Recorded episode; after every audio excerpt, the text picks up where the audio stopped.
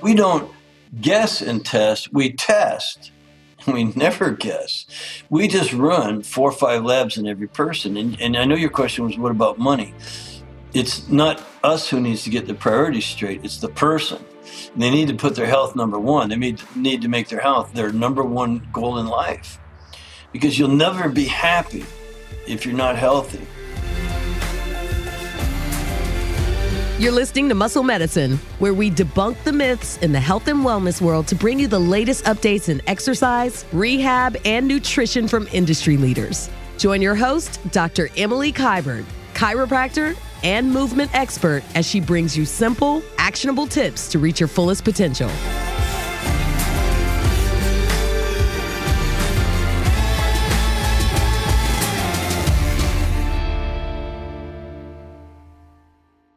Hey there, Dr. Emily Kiberd here with Muscle Medicine Podcast. We have a really fun guest today. His name is Reed Davis. Reed and I have known each other for a couple years now. He's the founder of Functional Diagnostic Nutrition certification course. He is a board certified holistic health practitioner and a certified nutritional therapist. And many years ago, Reed was working out of a holistic practice and reading probably thousands of patients of blood work. And really putting together root causes of autoimmune conditions and working with patients who you know had seen many practitioners and weren't and weren't getting better. And through this work of working with just like many many sick patients who were given medication and sent on their way he came up with functional diagnostic nutrition, which was way above its, like, way before its time. And so we sit down and talk about root causes contributing to Hashimoto's, you know, what's some underlying things to look at if you have Hashimoto's that you're just not feeling good and you're not getting better. And you know, Reed has this concept of metabolic chaos, which I think is so perfectly said. And so I'll let him explain that. I hope you enjoy this episode. Super fun to record. And Reed is so accessible and so easy to really distill down something in concepts that could be very challenging to understand. He just makes them so digestible and so easy. Reed Davis, welcome to Muscle Medicine Podcast.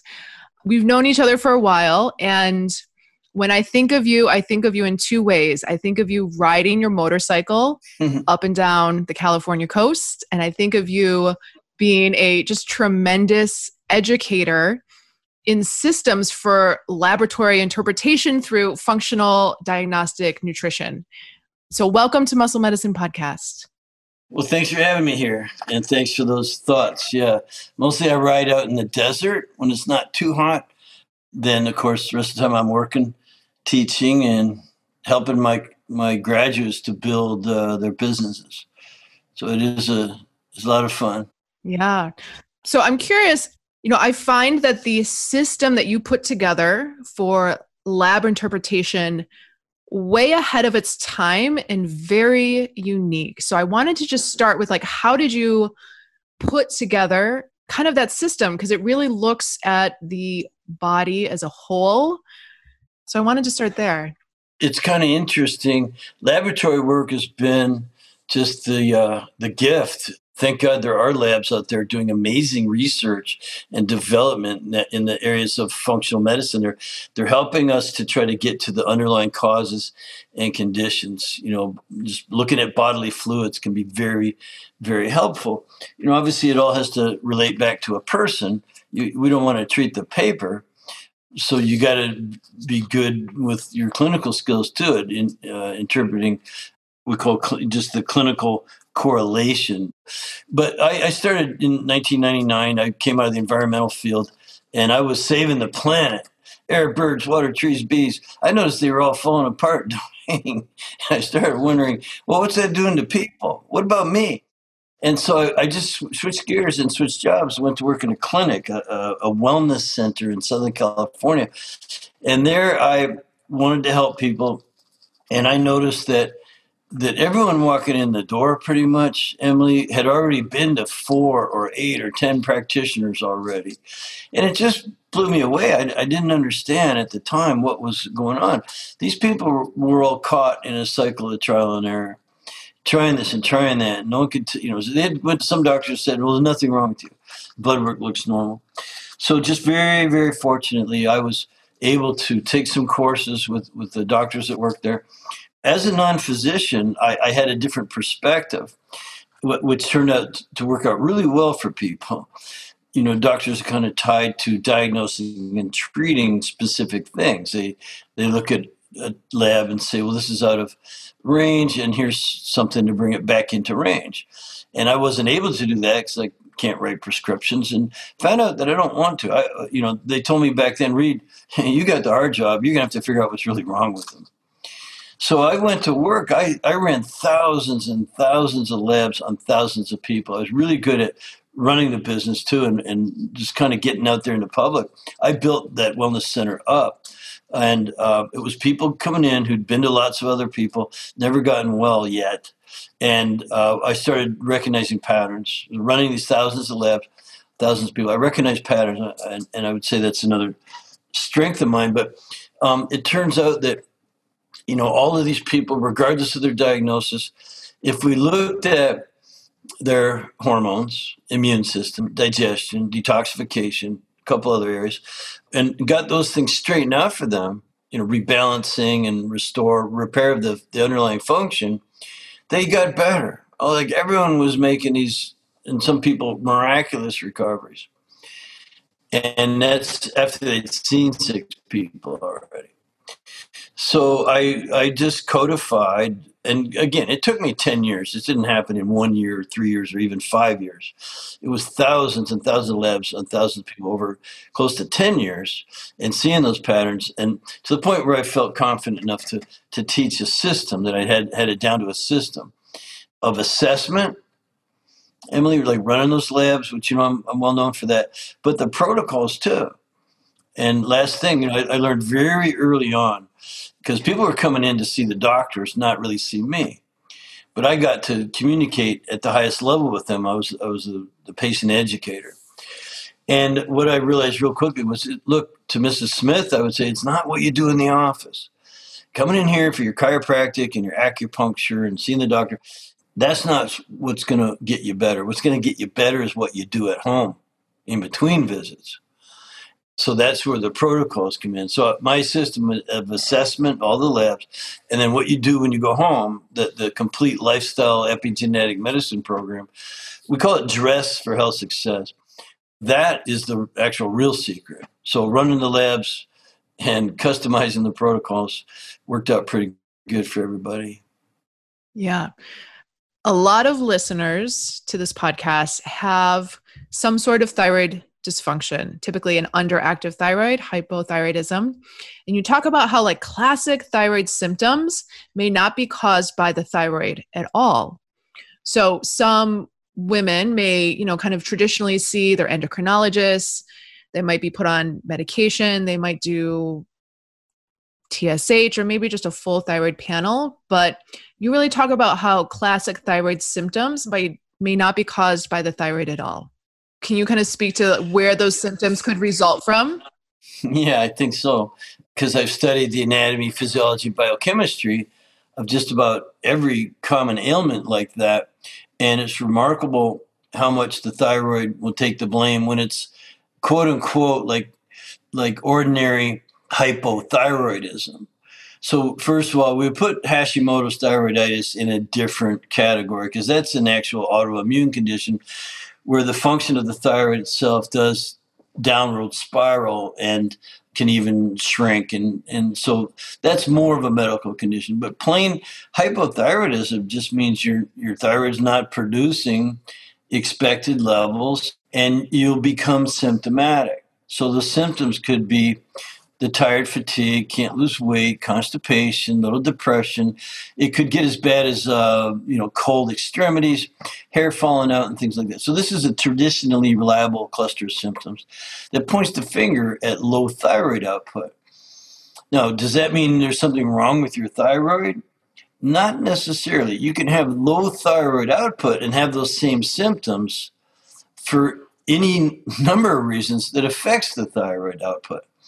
So hypothalamus, pituitary come to mind. There's an axis you know, the hypothalamus and pituitary in the brain, they're very sensitive. They're sensitive to the environment, to other hormones, to the limbic system, to the uh, circadian rhythm, to toxins. So the, the, the controlling organs up in the head are really more responsible for that low thyroid output, which is giving you the symptoms. So the symptoms are the same. Now, there's other factors. Uh, there's, you know, the fact that thyroid, if let's say it was getting good signals, well, it's putting out a lot of the T4, which is inactive, and that could be having a hard time converting to active T3. So it could be a conversion problem. Well, that happens in the liver. So we've just mentioned, you know, two organs in the brain, all the influences on those before, and it's not the thyroid's problem. It's just basically doing what it's told, low output. And you could start asking, well, why does that happen? Look into those underlying causal factors. And then it could be below the thyroid, like it is putting out the right amount of the basic thyroid hormone T4, but is not converting properly into T3. And there's other conversion issues. There's issues at the cell receptor site such as uh, just receptorship. They could be full of reverse T3. They could be very insensitive. They could be kind of burnt out. So there's, there's just lots of things going on where it's not really a thyroid problem. Again, this is not the same as Hashimoto's, but if you suffer from sort of ordinary thyroid symptoms, could be nothing wrong with your thyroid. And yet, the, the standard treatment is to just, well, replace the T4 you know, and hope your body converts it. Maybe some physicians uh, who work more naturally, more on the functional side, would give you T4 plus active T3. That's I think that's a better idea. And the more natural the products, the better, in my opinion. But so those are that's a little bit of background on thyroid and why, as a functional investigator and health coach, we're sitting in the catbird seat because we we don't concern ourselves so much with just getting the paper looking good. You know, like like you can change the numbers pretty easily. Just take take the right agent. But to actually get the person to heal, to become well, to to reverse the underlying causal factors, that's where the real work comes in, and and that's the fun of it, where I'm concerned. Yeah. So where does someone start if they want to look outside of their thyroid in terms of laboratory testing? Well, you certainly want to look at thyroid lab tested T4, T3, TSH, reverse T3, and there, there's some others. You probably should run just as long as you're getting the blood work done, depending on your symptoms, depending on how you're you know showing up. If it's pretty advanced, you got you have another autoimmune condition, you definitely would want to look at the TPO and thyroid antibodies. So so there's other tests you could add on to that, do do an assessment. But you could go deeper than that and look at the other hormones, uh, like your stress hormones, for instance, because what I've found over all these years is a lot of people with, again, I'm calling this is your standard hypothyroidism, where you can't find anything wrong with the thyroid. It could be an adaptive response to stress now, most people have heard that word before stress, and they think of life, uh, finances, relationships, and COVID and sequestering and losing your job, whatever it might be. So, you know, there are a lot of stressors of that sort that can have your body go into this adaptive mode, and thyroid would shut down naturally just to save resources. And if you couple all of those mental, emotional, and psychic spiritual stressors, which will tend to put you into a hibernative state. Add the chemical stressors from the environment. Remember, that's where I started. So, you know, there's 80,000 plus chemicals that all could be having a negative effect on us in the environment. They're being dumped in the environment. I've had some physicians tell me we're swimming in a toxic soup, marinating in it. So you add the mental emotional stressors together with the physical are chemical stressors, the biochemical stressors. On top of you might be pain from injuries. You know, weak posture is is is a stressor. So is old injuries that are unresolved. Pain is a pretty important type of stressor. So you could have physical stress, you could have this biochemical, chemical stress, you could have mental, emotional stress. And what do you think your body's going to do? It's going to want to hibernate. It's going to want to conserve resources. And so the and, and you add all these toxins in there, and you've got the signals just aren't telling the thyroid to stay at the same level of me- metabolism. That's fairly well known theory. Thyroid regulates metabolism, growth, your temperature, your energy. And so if you're be under attack, wouldn't you kind of want to conserve energy? You know, conserve metabolism? I think that's the way it is. Yeah. Let's focus on toxins since you have a background in that, right? It was environmental was it environmental law before Yeah, it was a paralegal. I was not a, I was not a lawyer, but I was a paralegal, and I did get to work mostly on cleaning up the planet, like recycling and things like that. It was it was very exciting. But you know, you get out there and you're saving saving the planet in any way you can. You know, vernal pools and the whole thing. And just I, I grew up in Canada as an outdoors lover, and like I just told you, the desert. You know, I, I just I love you know sort of helping and cleaning things up. But there is an extraordinary amount contributors to metabolic chaos in the environment. And I call them contributors to metabolic chaos because that's what they cause in your body. And they haven't all been studied. Matter of fact, most of them haven't been studied. We're the study. We're the rats in the in the maze, so to speak. And so we know that disease is not going away. It's actually getting worse. And it is, I'd say, largely the environment. And the thyroid is just one of the the victims, if you, it's just one of the easy targets for toxins because they have an effect on the stimulating hormones or the, you know on on all endocrine production your body. And so you could expect thyroid issues you could expect adrenal issues you could expect gonadal issues you know the, the ovaries and testicles in men. Um, and so these things are real sensitive and the signals going to them to tell them what to do are easily disrupted by uh, these these disruptors again in the environment. And you know don't forget your body makes toxins you know that need to be excreted and a lot of times they aren't we have poor excretion a lot of sequestering of things and fat and then you've got you couple that with other conditions things like diabetes come to mind obviously the the autoimmune conditions. Celiac disease is huge in people with Hashimoto's, for instance. Things like lupus and that. Again, I call it metabolic chaos because I'm not a physician. I I don't give diagnoses. I don't I don't like even using those words. To me, it's just all metabolic chaos that can be sorted out using an epigenetic lifestyle program. So, looking for the problem where you're out of balance, where you've lost resiliency, in systems is really critical, but knowing what to do about it, you know, because that's where we have a big backyard to play in. Yeah. So in terms of toxins, I mean, there's you. I think you said eighty thousand. It could be pesticides sprayed on your food. It could be off gassing from furniture. It could be mycotoxins, right, from mold exposure. So, where does someone start in terms of have I been exposed to those toxins, which most likely most people have? And I guess on like a more pathway level, and I'm thinking of the liver, how does that contribute to metabolic chaos? Sure.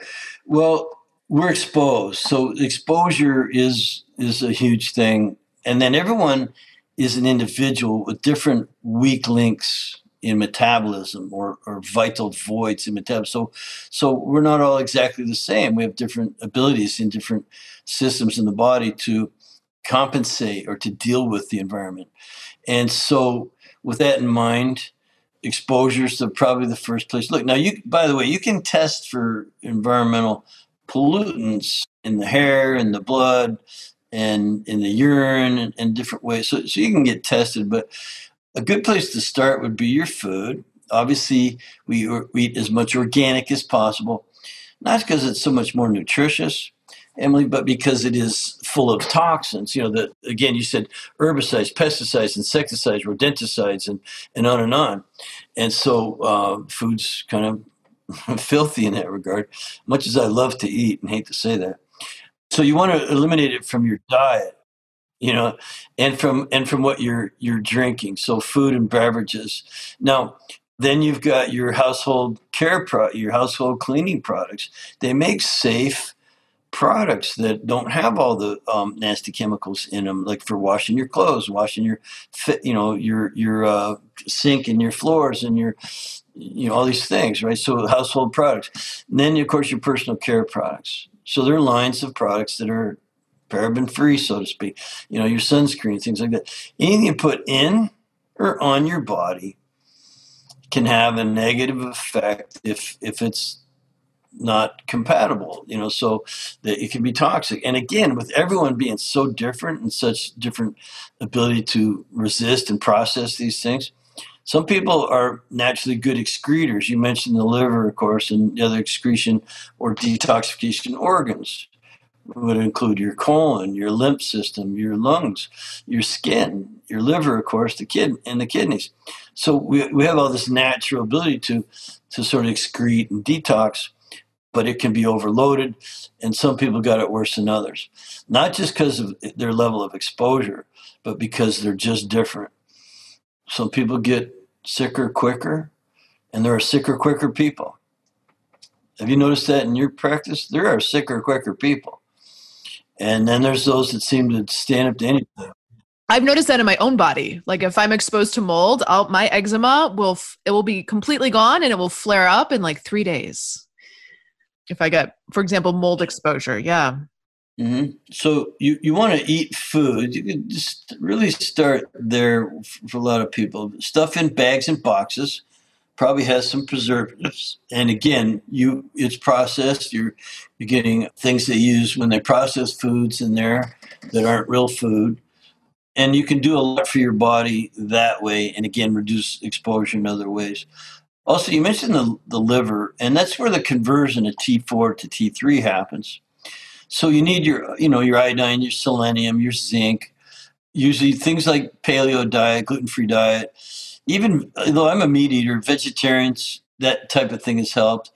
You can get your iodine from seafood, you know, table salt, dairy products, although I don't eat them, eggs, although some people are sensitive to those, and certain fruits they're packed. Seaweed has kelp and things like that. Now, you don't want to do too much either, but you need that stuff to help make thyroid hormone and to help in the, uh, especially selenium, for instance, to help in the liver. That helps convert the T4 to the T3. You can get that from eggs, pork, nuts, certain nuts, Brazil nuts, I think, fish, even beef and chicken. So you need all these cofactors. This is why I said people have individual weak links in metabolism. They're just not good at some of these metabolic processes, and there are thousands and thousands of them going on at all times. That's why I call it metabolic chaos. It's it's too hard to figure it all out. You just need a system of dealing with it. Yeah, and the these weak links are acquired, so they're from from our genetics, from the genes that are passed down from our parents, right? Mm-hmm. Well, th- those might be considered inborn, you know, so there are inborn weak links in metabolism. And there's also those that are acquired from damage done from how you've lived since then. So you were born, you can't change your genes, but you can have some control over the regulation of those genes, or the, it's called the expression of those genes. A good example is my dad and his dad died of colon cancer well, I don't like that one bit. And so I ran the gene test and I have the gene for it, but it may not express that way if I behave myself. So I can't eat any processed meats, the sodium nitrites and nitrates and other things used in processed meats. So if I go to a party, it's no cold cuts for me. I have to eat really good, high quality things that I eat. And um, again, much as those things are tasty and delicious, I could otherwise probably pig out on them. I don't eat them because I don't. I want to have some. I want to have some say over the expression of my genes. And that's called epigenetics. So if you heard the term epigenetics, what does that mean? Well, it's pre-genes. It's what you do so that they uh, don't get flipped on in a bad way. And that's something, you know, that's why our protocols, Emily, I call them, it's a really a, the perfect complement to medicine. It's it's a wholly epi, or pardon me, yeah, epigenetic program, lifestyle based medicine. That's that's what you want. And and it doesn't mean, pardon me for running on, but yeah, I think of so many things. Like doesn't mean go run a gene test, everybody, and follow the instructions. It's not like that. You you got to look for deeper for true healing opportunities at least first, you know. So again, we look at it's spelled H I D D E N, hormone immune digestion, detoxification, energy production, and nervous system balance, the autonomic balance, H I D D E N. And so you investigate healing opportunities. It just means, hey, what could be improved? And so when you know how to run those labs and you run them on yourself or your clients, you know, you can do a whole lot of good in the world by identifying those healing opportunities. They're not medical diagnoses.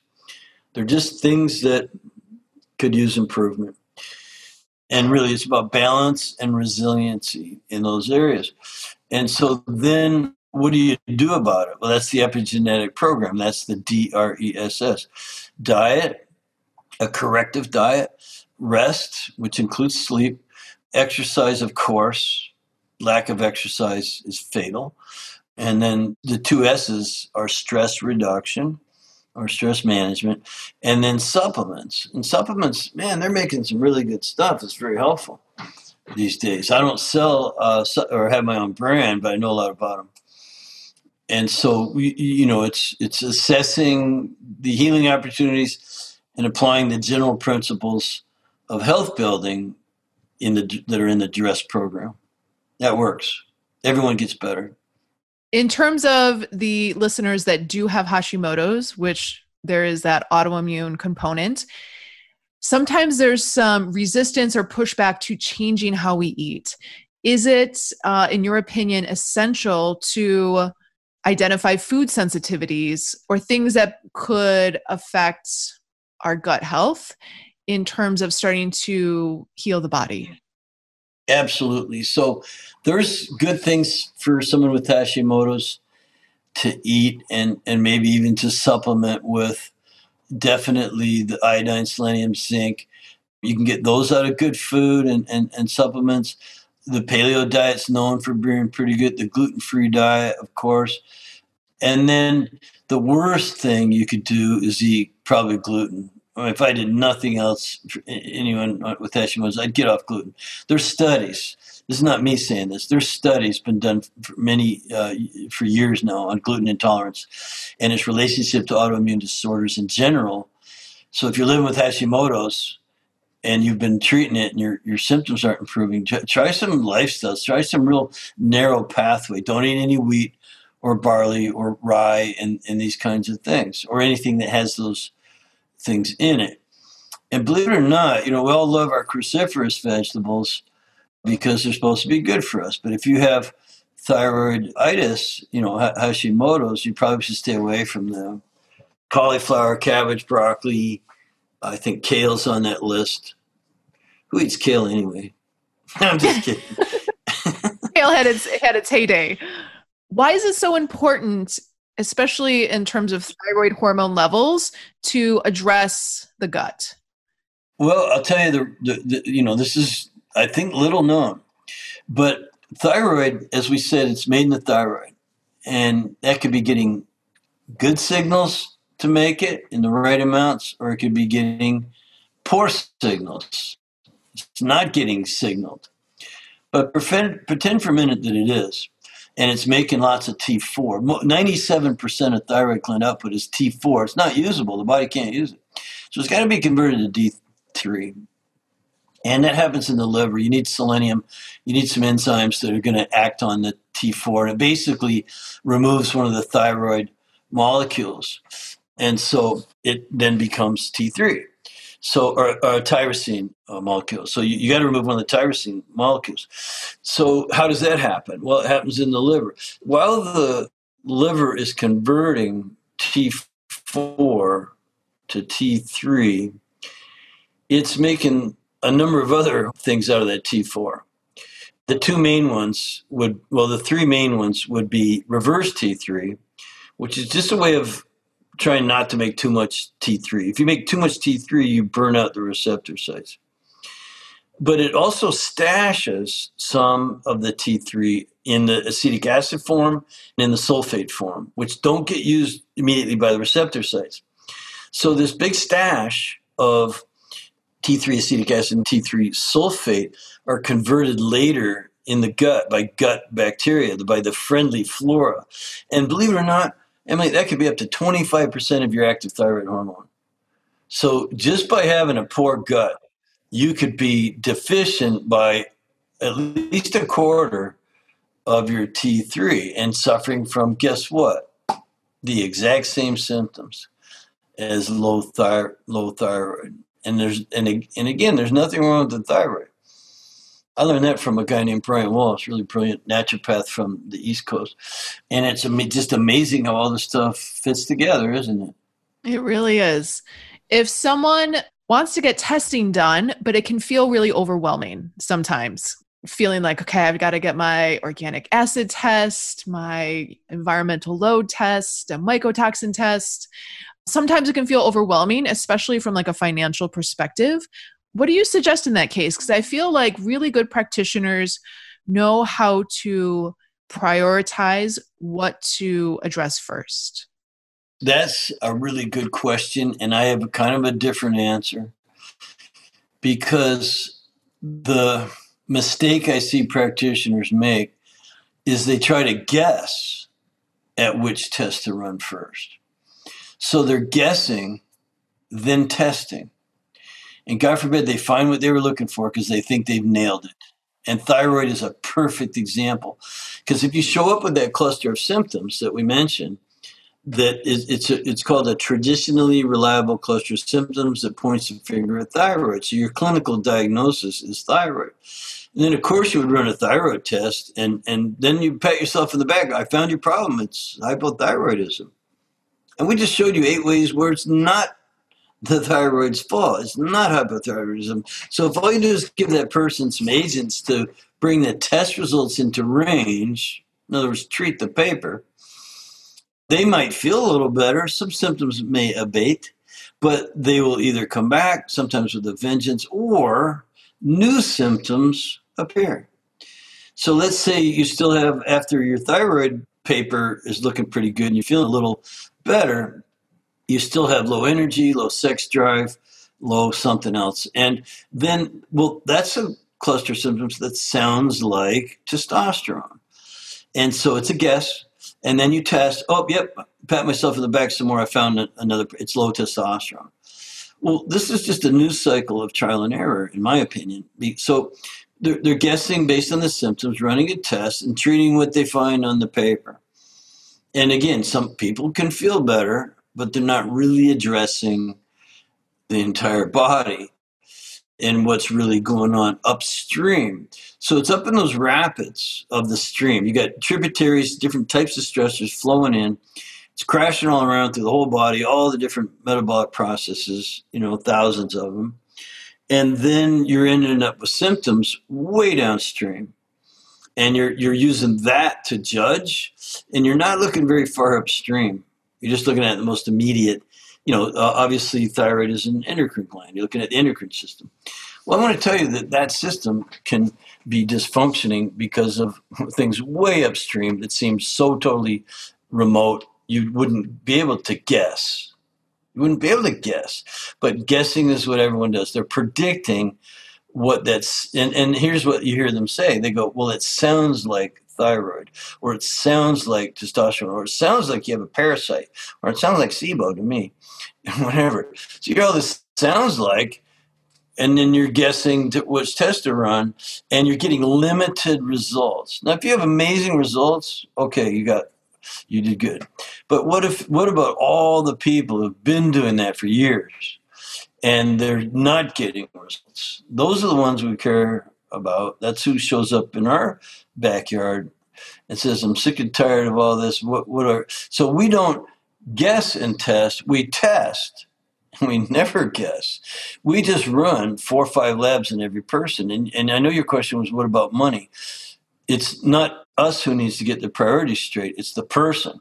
And they need to put their health number one. They need, need to make their health their number one goal in life.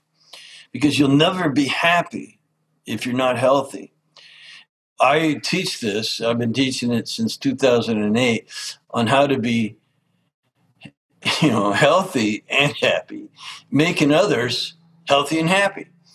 Because again, health is a way of achieving happiness. And so that's all anyone wants is to be happy. And you're not going to be if there's something really nagging you about the way you look or feel. So you look or feel crappy, you're not going to be happy. Like no matter how much money you have, no matter how you can hit the lottery, marry, you know, best looking person on the planet, this stuff, you won't be happy. Not really. It's the client that needs to get the priorities straight and and maybe have a house sale and, and save up their money, sell off a kid, you know, that'll reduce your stress. so really think of it as an investment in yourself versus a financial burden. Well, it, so we test and don't guess we don't say, well, it sounds like thyroid. So we say there's metabolic chaos that is producing this set of symptoms downstream, and we don't know why. But if we look upstream, up in the rapids with our lab testing, if you if you let me run a hormone immune digestion and detoxification testing, and we'll look a little deeper afterwards. We'll look at energy production and autonomic balance, the nervous system. That's that H I D D E N. And again, I, I didn't re- learn that in a weekend seminar or 10 weekend seminars. I learned it in 10 years, running thousands of labs and thousands of people. That when you go to those spaces and look for healing opportunities, and identify them and give the person things that they can do to correct the the damage done or the imbalance and re- restore resiliency to those areas, uh, everyone seems happier. I, I, could tell you case after case after case where just just people just turn it around. You know, I, I hate I hesitate to use the word miracles, but to me, when I didn't know what I was doing, it was a miracle. but um, now, since I've taught a thousand people to do this and go do some good in the world with it, and they are, and and they're they're just. I mean, we have a, a whole community that just thrives, and and again, our only our only pursuit is to be healthy and happy, making others healthy and happy. Yeah, I know a lot of your protocols are behavior based, so they are natural. Do you feel like so a lot of people talk about how you kind of have to catch thyroid disease early to treat it naturally. And if there's a destruction of the thyroid gland if it has gone too far right there's too much atrophy of the thyroid gland it's hard to treat it naturally. I was wondering what your thoughts were around that. Well i agree with it you know and we're we're not a replacement for modern medicine. We're the perfect complement to it. And yes the sooner you start the better don't wait till you're just sick. I mean, really sick. You get you sicker quicker and you got you sicker longer. And I've had people that came to me with very, very early, early stages of gut dysfunction, like they're five and six years old or nine and 10 years old. And I see it getting worse by the time they're 14 and 15 and they, they want to drop out of high school because they look and feel so crappy. I've also seen them all the way up to 75 years old where they've had their colons removed, sewed up, and total removal of parts. So I've seen it from every stage. Emily, from again where it starts off at five or six, and and when you only treat the symptoms, and you just you kind of patchwork, you're never really getting to underlying causal factors, not close enough. I'll also say this, and I used to use this expression root cause, root cause, root cause. Some root causes are not identifiable. They're just way too well hidden, they're way too far upstream. There's no one test, there's no little thing like on Star Trek. you know, zip it around and oh, here's your problem. There's there's none of that. And there you could run 40 tests on a person and still not find the root cause. It's undiscoverable because we don't have the technology yet. You know, and I hope we get pretty close to it pretty soon before I die, I hope. So that doesn't mean though, this is the most amazing thing. That doesn't mean we can't have an effect upon it. And that's why the natural protocols work so well because even if we don't know what the root cause is, again, some are this that far removed for where the symptoms appearing. And so it but with the epigenetic program, with the lifestyle program, you'll have an effect upon it because you're working on every cell, every tissue, every organ, and every system. The entire organism benefits and in a uh, and the body it has an innate intelligence that knows what to do with the right food for the right person and and rest and exercise and stress reduction and and supplementation the body knows a lot it, there's an innate intelligence in every cell and is connected to the ultimate intelligence you know the the one that keeps the universe from flying apart and so you know i mean it's just really remarkable how natural and holistic it is and we believe in that. And some people don't. Like, in, you can't say what I do isn't science based. It's wholly rooted in anatomy, physiology, and biochemistry. And you could throw in some other big words too. So it's rooted in that, but it's it's based in in behavior and, and not diagnosing specifics, but just having that effect on every cell, tissue, organ, and system. Yeah. You mentioned stress and stress reduction and i know stress reduction is part of the the dress the dress protocol. I'm curious your thoughts on you know some people respond to stress and they just totally fall apart and some people respond to stress and they kind of rise above and they feel they you know the word that comes to mind is resilient.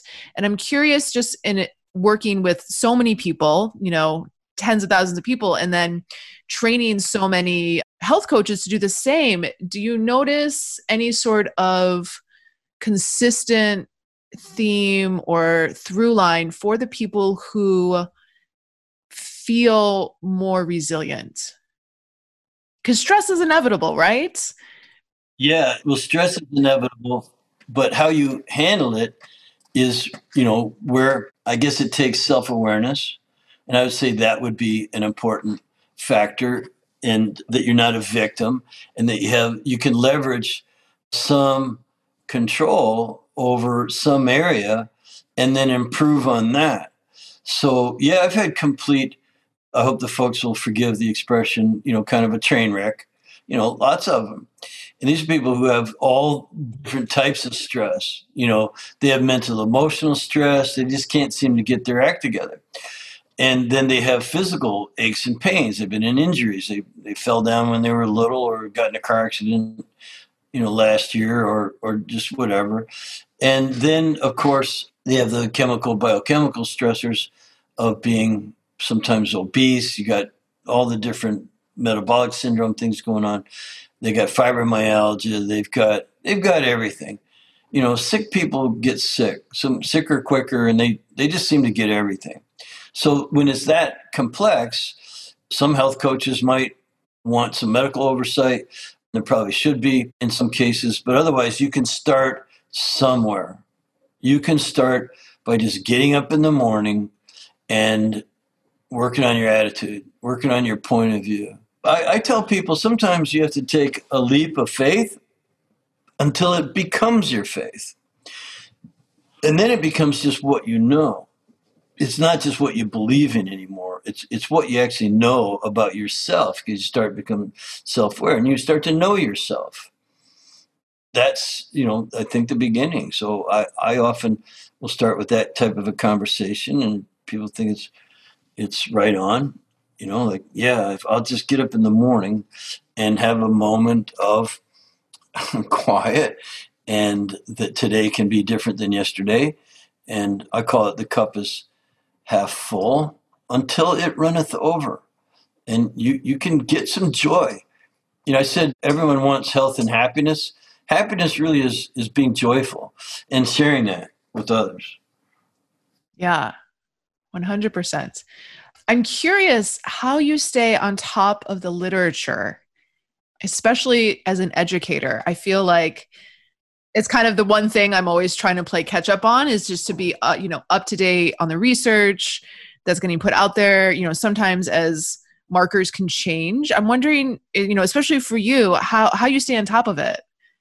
Well, you you can't. It's kind of accepted if if well, I mean, if you read eight hours a day, all the new scientific literature that comes out on a daily basis, if you started reading today and read it eight hours a day, five days a week for a year, you'd be 50 years behind in your reading. Just from what came out the first day you started reading. So you you can't be on top of every single thing. And you know that's why what happens in medicine and in, in the health business is people create heuristics you know which is just it's something that gives you an angle on it. And so that's what what i did really. I didn't know it. I didn't define it that way for i wasn't didn't set off to create a heuristic but we create a way of looking at things. And it just it starts to become a way you look at things. And then then any literature that does come across you look at relative to that. And then you can go, oh, this is really affects our heuristic. This is a paradigm that we need to shift in ourselves. And so that way our heuristic continues to grow and expand and mature. You know, so the, the FDN the FDN, of what I practice called it functional diagnostic nutrition. It's, it's what I called it. That's what we have. But it has definitely matured we don't use the word adrenal fatigue anymore. Why? Well, because the adrenals don't really get tired, they just get busy doing other things and not responding the way that we, we want to. So, and then this idea of pregnenolone steal, I heard a, a prominent doctor the other day talking about, well, that can't happen. It's physiological impossible. So, you can't stay up on, again, if you read every day for the rest of the year, you'd be 50 years behind in your reading just from what comes out starting today. So we have just ended up with a, a heuristic that's practical, that works, that's usable, that anyone can use, that's you know it's universal, it's fully acceptable, it's scientifically backed, it's repeatable, consistent, and then any new information that does come along, we're aware. I mean, our our feelers are always out there, and we try to stay up with thought leaders in the field and, and research, but when you have something, it's called a construct or heuristic that works. You just uh, uh, let your heuristic mature as that information becomes available. Yeah. Last question, and this is kind of actionable. If you were working with a woman with Hashimoto's and she had kind of maybe just been diagnosed and maybe she just saw an endocrinologist and the recommendation was to go on medication. What would be maybe your top three tips on where to start? Because I think a lot of women, when they first get a diagnosis, feel very overwhelmed. So, what would be like top three recommendations on where to start in their healing journey? Kind of assuming that that's their first, you know, they, they just now all of a sudden found out they have Hashimoto's, which sounds a, a bit odd to me. You know, it seems like an ordinarily aware person, though they had a problem for a long time. So they, they've kind of got them, they've landed here, and now they've got this sort of horrible diagnosis. Well, it could be serious. So I would take my the doctor's advice. You know, I would follow along because doctors are there to save lives and make sure this thing doesn't take a downward spiral in a contracted sense, you know. So that's why doctors are good. It's it's one reason. There's many reasons. And so then I would go to someone who would make some uh, different observations. They would maybe run some different tests that look upstream, at least a little bit, you know, and maybe way upstream. And if you can swing it, you know, like let's just look at everything, why don't we, in the HIDDEN areas.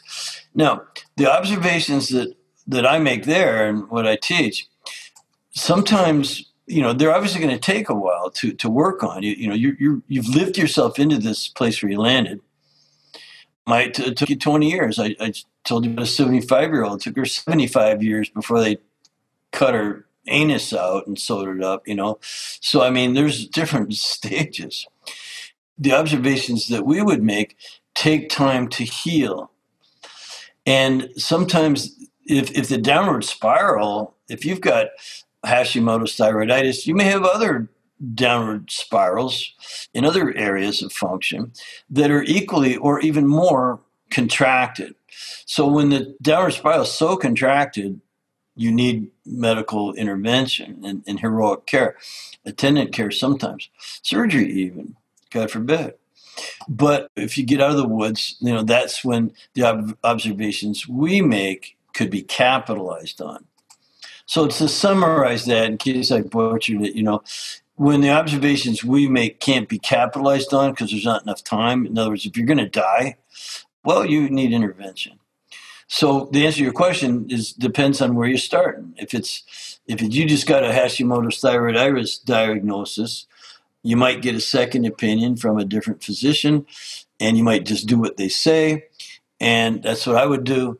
And then I would start looking for other observations, like what other tests can I run? How, how can I look upstream to see how the hell I got here? What about my lifestyle and my environment and my all the things? And that's where a good health coach, I train one of them, you'd be in good shape to then hire that person. A friend of mine, Tom O'Brien, says uh, the doctor, if you're in a pool drowning, you need a life preserver, you know, or a ring tossed to you, something. Then you get over to the edge and now what? Well, that's where the doctor says, go do some diet and exercise. We say, yeah, and a lot more than that. We're going to completely create a, a, customized epigenetic program that encompasses a lot more than just diet and exercise. Where can people find functional diagnostic nutrition and where can people find you? Yeah, well, what I would do if I was someone looking for that, write this down. It's fdn.today slash Dr. Kiberd. Hope I said that right. FDN.today, Dr. Kiberd, D R K I B E R D. So you want to go to FDN.today slash Dr. Kiberd, D R K I B E R D. It's named after you. I know. and so that way we can see if your listeners have a real interest in what we're uh, looking at today. I've just loved being on your podcast. You ask the best questions, Emily. Reed, you're too kind. Thank you. it was such a pleasure to have you on. Hopefully, one day we can do this again, but in person. Have like a round two. yeah. Okay. Yeah. Well, yeah, there's that thing going around, and um, yeah. we kind of want to get past it. Uh, hopefully, it's really soon. And um, when that um, thing gets past, yeah. Meantime, lower your risk. Lower your risk. Get on a good strong epigenetic program, and you can reduce the risk of any of these weirdo things coming along and kicking your butt. I love it. Thank you, Reed, so much. That's a wrap. I have two truths that I fully believe in. First, to be 1% better every single day. And second, all feedback is good feedback because it helps us grow. Why do I say this? If you're enjoying these conversations and you find this is adding value, send us some love by subscribing to Muscle Medicine Podcast on iTunes. And if you want to share your voice with the world and scream it from the rooftops and tell your friends, or you can just give us a little feedback so we can grow by rating and reviewing Muscle Medicine on iTunes. Thank you guys. So much gratitude. Dr. Emily Kiberd here.